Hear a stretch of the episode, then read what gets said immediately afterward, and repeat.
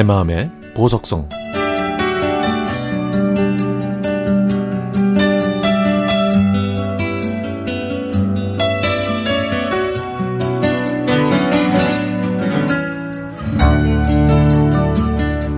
난 절대 엄마처럼 안 살 거야.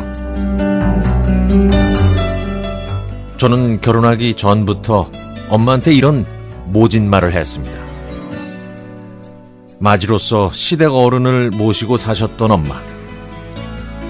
엄마는 매일 청소해도 흙먼지 속에서 이리 뒹굴 저리 뒹굴다 오는 어린 도련님과 자식들의 흙 발자국을 닦아내느라 정신이 없으셨고, 맨손으로 흙 묻은 옷을 빨래하느라 손목 관절이 시큰거려서 밤새 끙끙 앓으셨죠.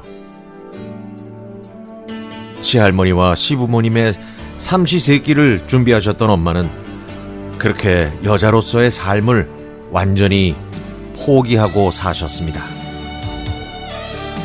찬밥은 늘 엄마 몫이었고, 집에 아무도 없으면 부엌 싱크대 앞에서 찬밥에 물을 말아서 김치만 놓고 식사를 하셨죠.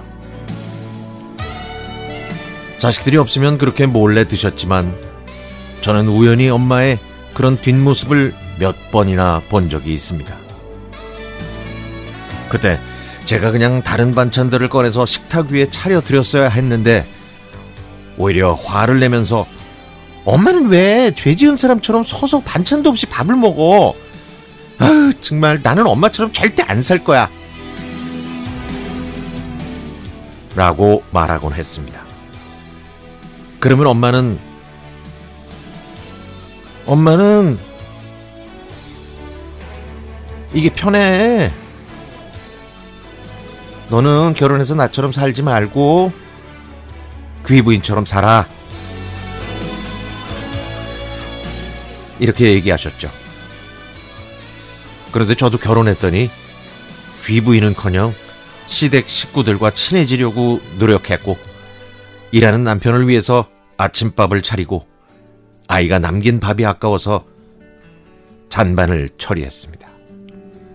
예전에 생선 먹을 때 엄마는 생선살은 저와 아버지, 시댁 식구에게 양보하고 당신은 생선 머리만 발라 드시거나 저희가 먹다 남은 찌꺼기만 드셨죠. 그런데 지금은 제가 딸한테 생선살을 발라주고 꼬리 부분은 제가 먹고 있네요. 자고 있는 아이가 깰까봐 싱크대에 서서 국에 밥을 말아서 삼키듯 급하게 먹는 제 모습 역시 예전의 엄마의 모습 그대로입니다.